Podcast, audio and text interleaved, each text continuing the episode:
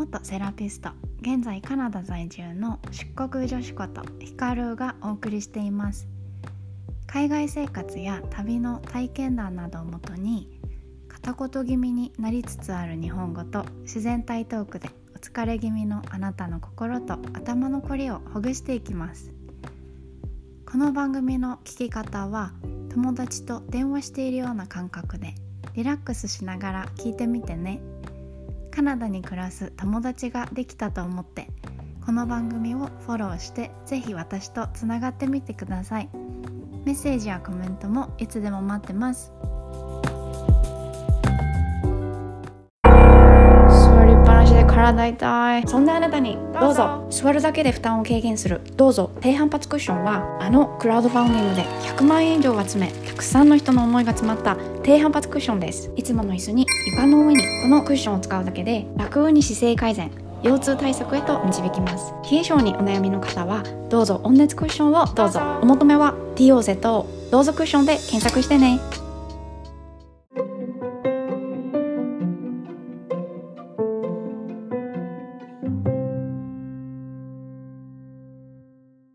私の人生を変えた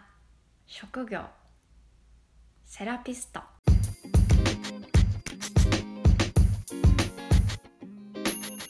今回のエピソードでは、私の人生を変えたと言っても過言ではない職業、セラピストについてお話ししていきます。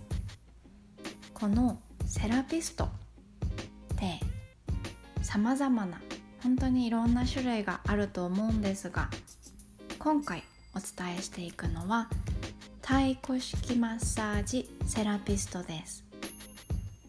このタイ古式マッサージっていうのは、受けるのも最高に気持ちがいいのですけれど、私も大好きだけど、あのそれだけじゃないんです。マッサージを施術する側、セラピスト自身にも嬉しい効果がたくさんあるんです。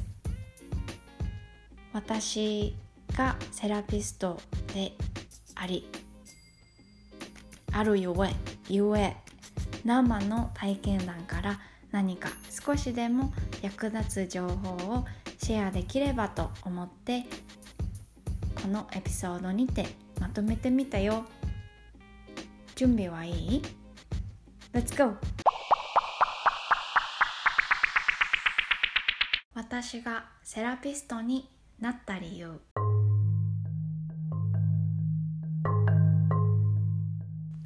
リスナーの皆さんは旅行好きですか？海外旅行とか好きですか？私は海外旅行にハマっていて、でバックパッカーの一人旅をしていました。で数ヶ月間海外生活となるとさ、やっぱりなんだろう、正社員じゃ数ヶ月も日本開けないよねそう、私はもう自由人のフリーターだったんだけど、セラピストになる前はね、その数ヶ月間派遣とかバイトとか、あとそうだね、そんなんでがっつり数ヶ月目標金額貯めて、貯まったら数ヶ月間海外一人旅して、帰国したらまた次の海外旅行のために働く中、そんな数年間を過ごしておりました。だけどね、あれはいくつだったんだろう、にじゅうさん、よん、さんじゅうよんぐらいの時、帰国した後ね、また今まで通り仕事を探そう探さないといけない。だけどその時思ったんです。やりたいことのためにお金を稼ぐっていう仕事をするのはもう飽きた。自分のやりたい仕事をしてお金を稼ぎたい。でもやりたい仕事って何なんだろう。それが私のターニングポイントだったんです。それから私は自分の好きなこと、そして自分の嫌いなこと、嫌なことっていうのを紙に書き出していきました。好きなこと、例えば当時の私、まあ、今でもそうだけど、ゆっくりゆったりが好き、忙しいのは嫌い、忙しい仕事たくさんしてきたからゆっくりがいいな、もう忙しいのは嫌だ。アジアンな文化だったりアジアンな雰囲気とか雑貨が好きだなとか、癒されるのが好きだなとかで、嫌なことたくさん、接客はもうめんどくさいなとか、そんなこんなであの書き出した好きなことっていうのをどんどんそのキーワードを Google 検索してたんだよね。で、その癒しとかアジアンとかゆっくりとかゆったりとかっていうのをどんどんキーワード検索していった結果、アジアンヒーリングマッサージっていうワードにたどり着きました。で、そこで未経験者歓迎で求人募集中だった太鼓式マッサージサロンにたどり着いて、そのサイトにたどり着いてさ、でそのお店のウェブサイト、サロンの店内の写真とかを見たら、もう何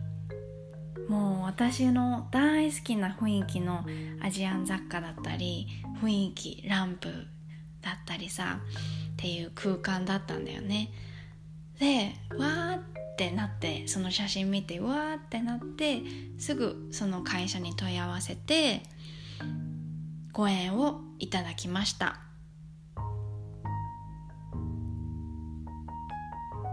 で、そのくだり説明、そう、あの私は埼玉に住んでいて、その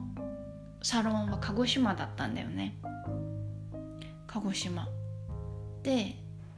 あの社長と面接っていうのはなかなかやっぱ距離があれだったので、電話をさんかいぐらいしてさんどめで来なさいって言われてそれで飛行機で飛んでいきました。そんな感じで入社することになりました。次、太鼓式マッサージとは。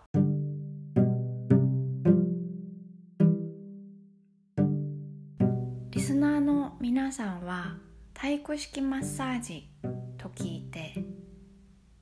どんなイメージですか？ありますか？知ってる人ってどれぐらいいるんでる、いるんでるかいるんだろうかあの痛いんでしょっていう人は結構多いと思うんですよね。そう、あのなんだろう、見た目が結構派手、こうストレッチ、大胆なストレッチかけてる写あのたりとか、あとはバキバキされるんでしょみたいな認識を持ったれた方が結構多くいらっしゃったのですけれど、実はね、世界一気持ちいいマッサージと言われているんです。しかもさんぜんねん以上も前から伝わる伝統的な歴史の深いマッサージなんです。あの仏教と一緒に広まったんですよね。そしてマッサージはあの基本的にあのなんだっけ、こうテーブル、マッサージテーブルみたいな、ああいう上で行われるのではなくて、床の上に太鼓式マッサージ専用の マ, マットレスを敷いて、その上で施術を行っていきます。ざっくり太鼓式マッサージとはそんな感じかな。本当にざっくり。次、セラピストとして働くメリット。メリットはね、いつつにまとめました。ひとつめ、イエイ、セラピスト自身もより美しく健康になれる。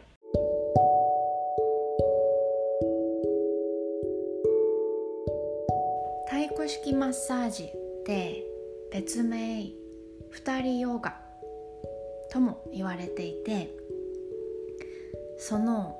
あの独特なポーズだったり姿勢からクライアントをストレッチをさせながらさせながら自分自身もストレッチができるできるんですよ。で、だからね、マッサージをしながら相手をマッサージしながら自分も伸びてるみたいな、相手をストレにストレッチかけながら自分も伸びてるっていう、セラピスト本人の健康にも効果があるんです。あとこれはね、そうマッサージ好きな人は特にあのポイント高いんだけどと高いと思うんだけど、スタッフ同士であのもしあなたがサロンとかでさ働く場合よ、スタッフ同士で練習し合う場合が多くあると思うんだよね。あの意識が高いところだったらそれはあのよくあることだと思うんですが、そんな時はタダでマッサージを受けられるこれポイント高くない？一つ目はセラピスト自身もより美しく健康になれるでした。二つ目、イエイ、どこにいても仕事ができる。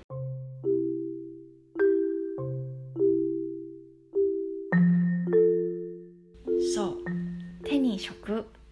とはこういうことを言うんですよねと痛感した記憶があります。もうさ、一度資格を取ってしまえばどこでも本当にどこに行っても仕事をすることができるようになるんですね。私も最初 さん,よん 店舗ぐらいあの勉強してお店に入って勉強して、それからもう一人でご縁をいただきながら旅をしながら働くことができるようになりました。日本国内でもそうだったし、旅をしながら仕事ができるってよくない？あのカナダに来てからも本当に助かった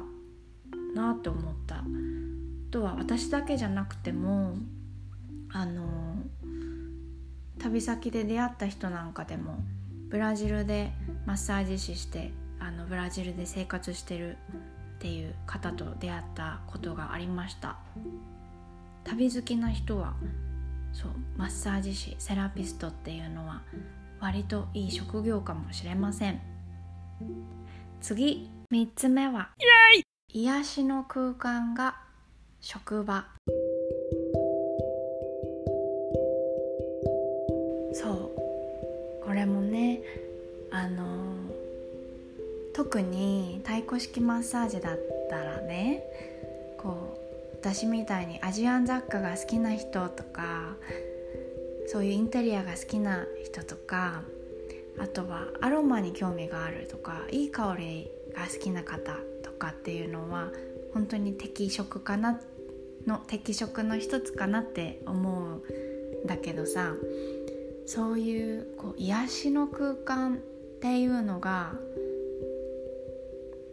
そこがあなたの職場って素敵じゃない？こうギスギスしたなんだろう、こう冷たいオフィスとかじゃなくて、こういい香り、いい雰囲気、そういうゆったりの癒しの空間が職場っていうのはいいなって思ったんだよね。次、よっつめ、イエイ、モテます。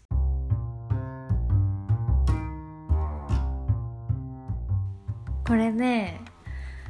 モテましたって私がモテ、モテましたって言ってるのとは違くて、あの反応がいい。正直男性はわ、マッサージできるんだって、マッサージできる女性っていうの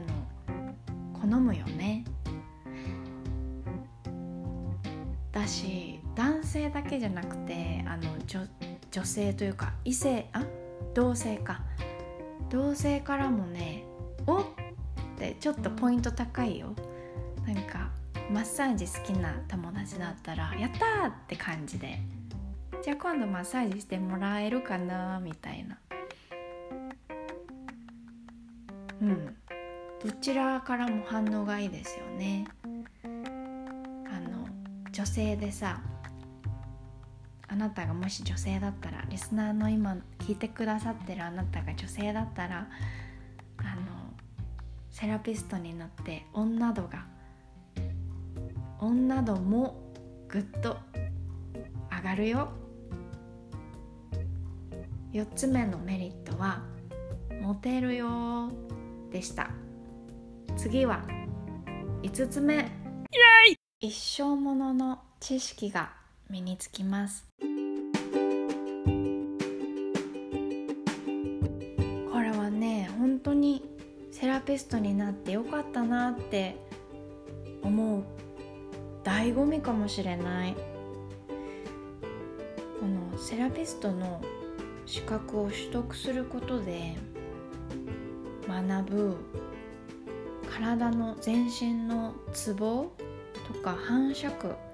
ていうのを理解できるようになるので、例えば家族で具合が悪い人が現れちゃった時に、あなたが手当てをして治してあげるっていうことも可能になってきます。自分の両親だったり家族、大事な友達、さっさっさってサクッとちょっと直す直しちゃうことができるようになっちゃったり、あとはもし今リスナーのあなたがシングルだった場合、これからできる素敵なパートナーとか、もしかしたらできる新しい家族とか、そういう本当に大切な、自分にとって大切な人たちを自分の手で直すとか、直しちゃうことも可能だし、あとなんかちょっとでも楽にしてあげられちゃったりとか、そんな魔法のような出来事が起こっちゃうことも可能なんです。これは本当にそう。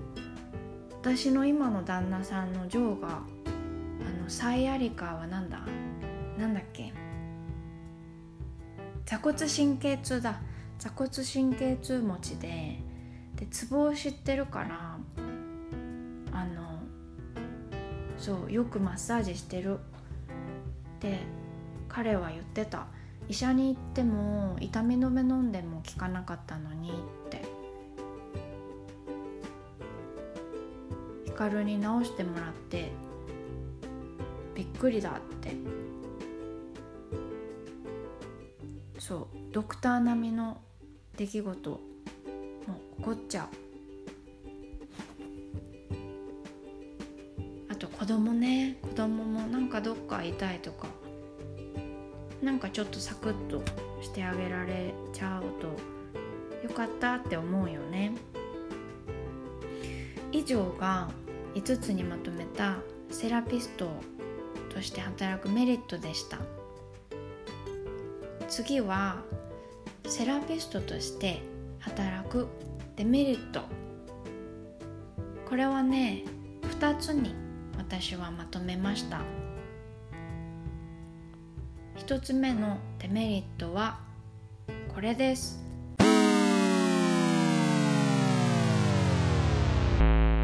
忙しくなると大変しんどいです。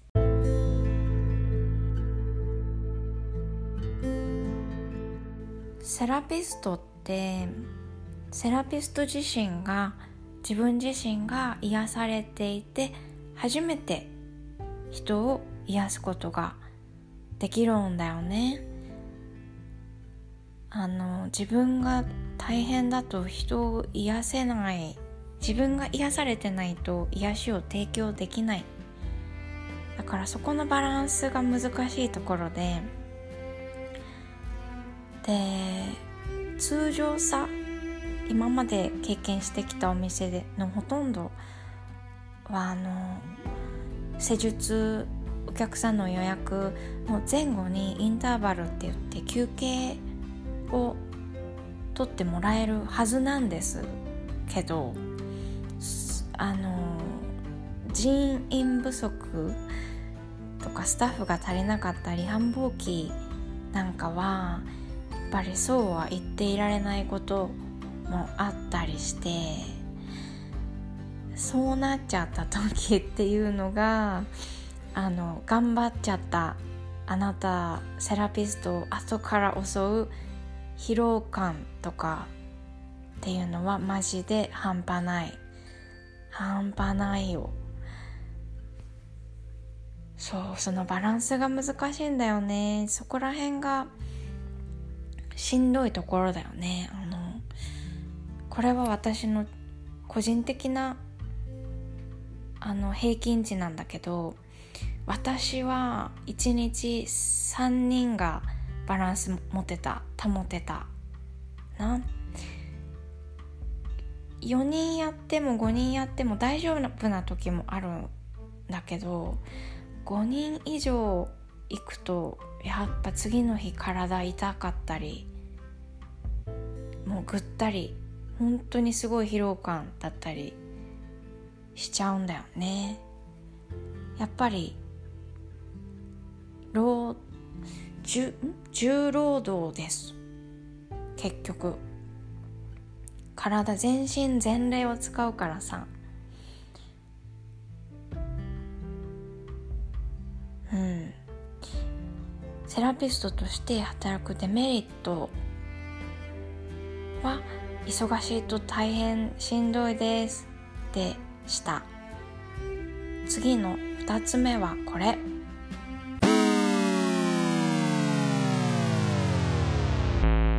負のエネルギーをもらってしまうこともあります。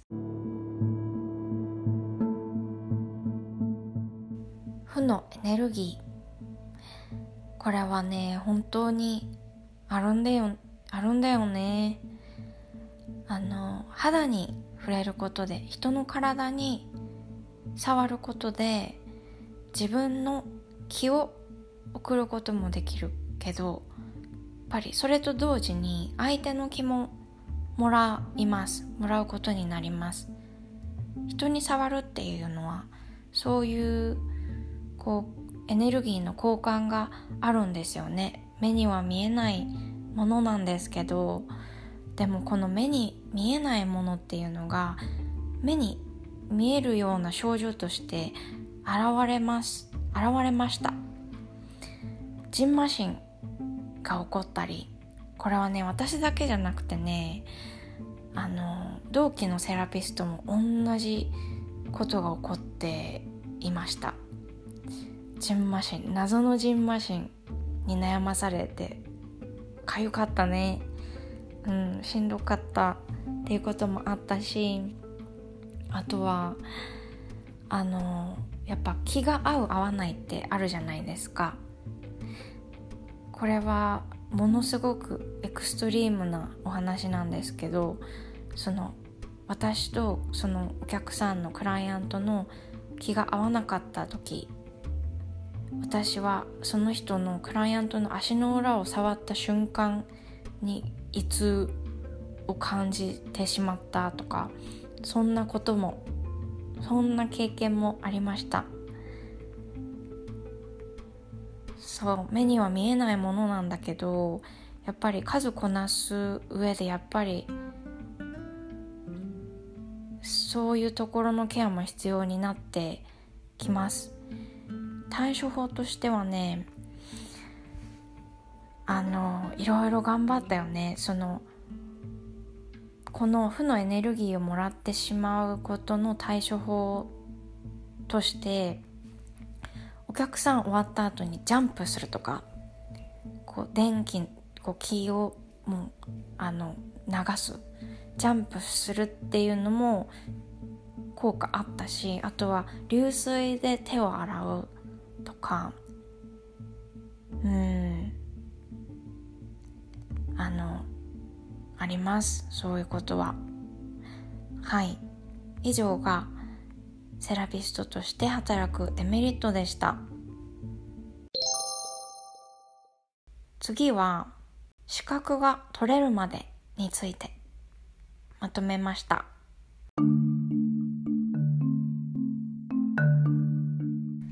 資格が取れるまで、太鼓式マッサージの資格って実際にあのタイ本場に行かなくても、今や世界中に太鼓式マッサージスクールがあって、日本にもたくさんあるんです。私の場合、入社したサロンがスクールも経営していたので、そこで資格取得して働くことができました。その学校は日本国内だったけど、あのタイの文科省の 認, 認可校とか言って、そのタイのガバメントがあの認証した学校でもありました。そういう本格的な学校を日本国内でも探すことが可能です。で、タイ本場の伝統的なそういう技法を学びたいっていう方は、タイ文科省認可スクールっていうのをおすすめします。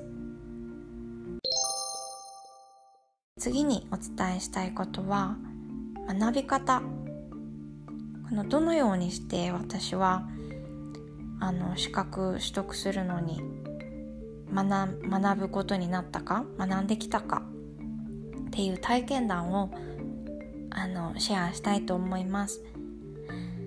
資格保有者のもうすでにあの資格があって、で教える資格もある、そういうインストラクターの方から直接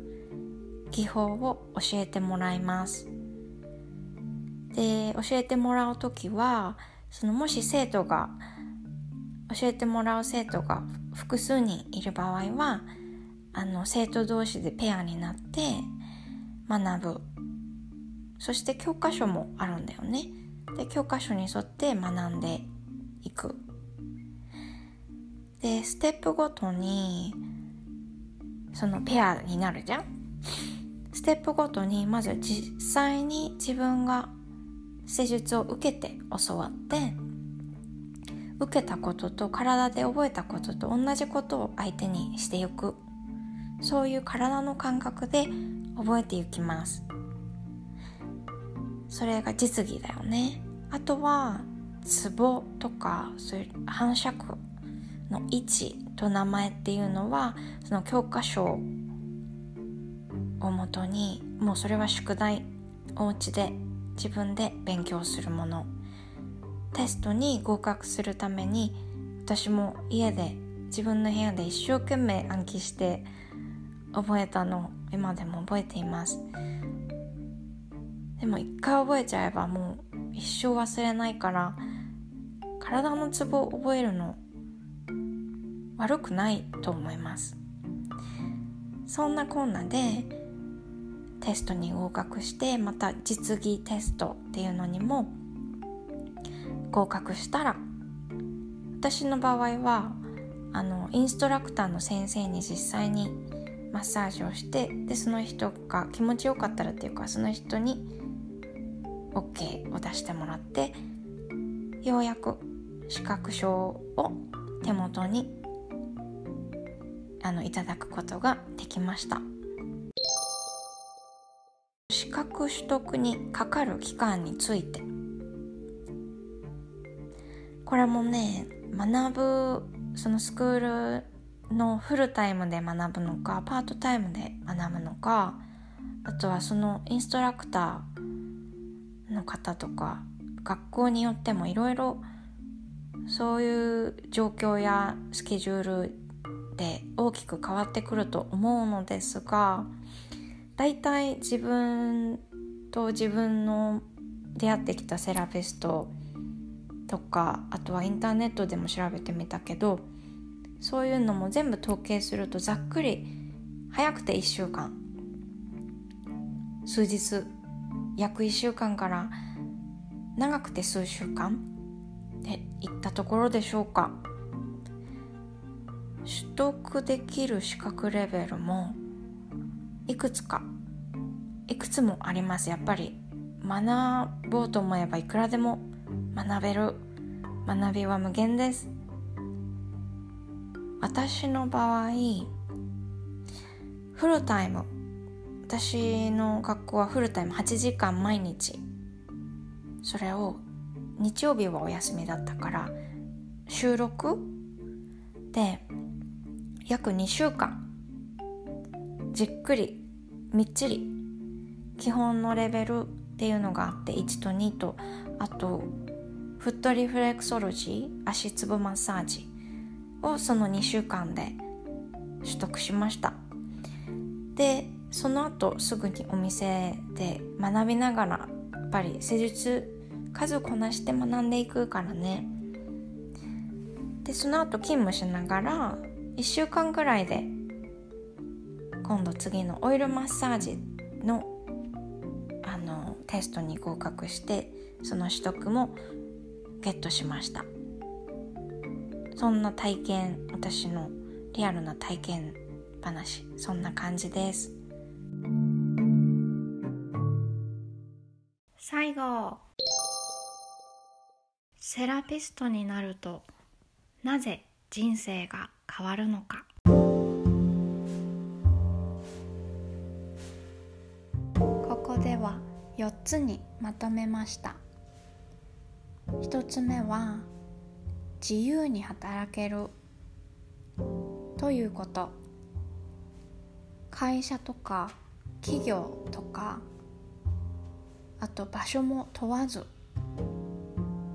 自分だけ自分の体一つで働くことができるようになるんですよね。場所を問わず働ける、自分で働けるっていうのは強いなって思います。日本国内問わず海外でも働くことができるっていうのは魅力的ですよね。ふたつめはセルフケアができるということ。セラピストになることで人の体、人体をこれまでよりも理解できるようになる。だから自分自身の健康意識っていうのが高まったり、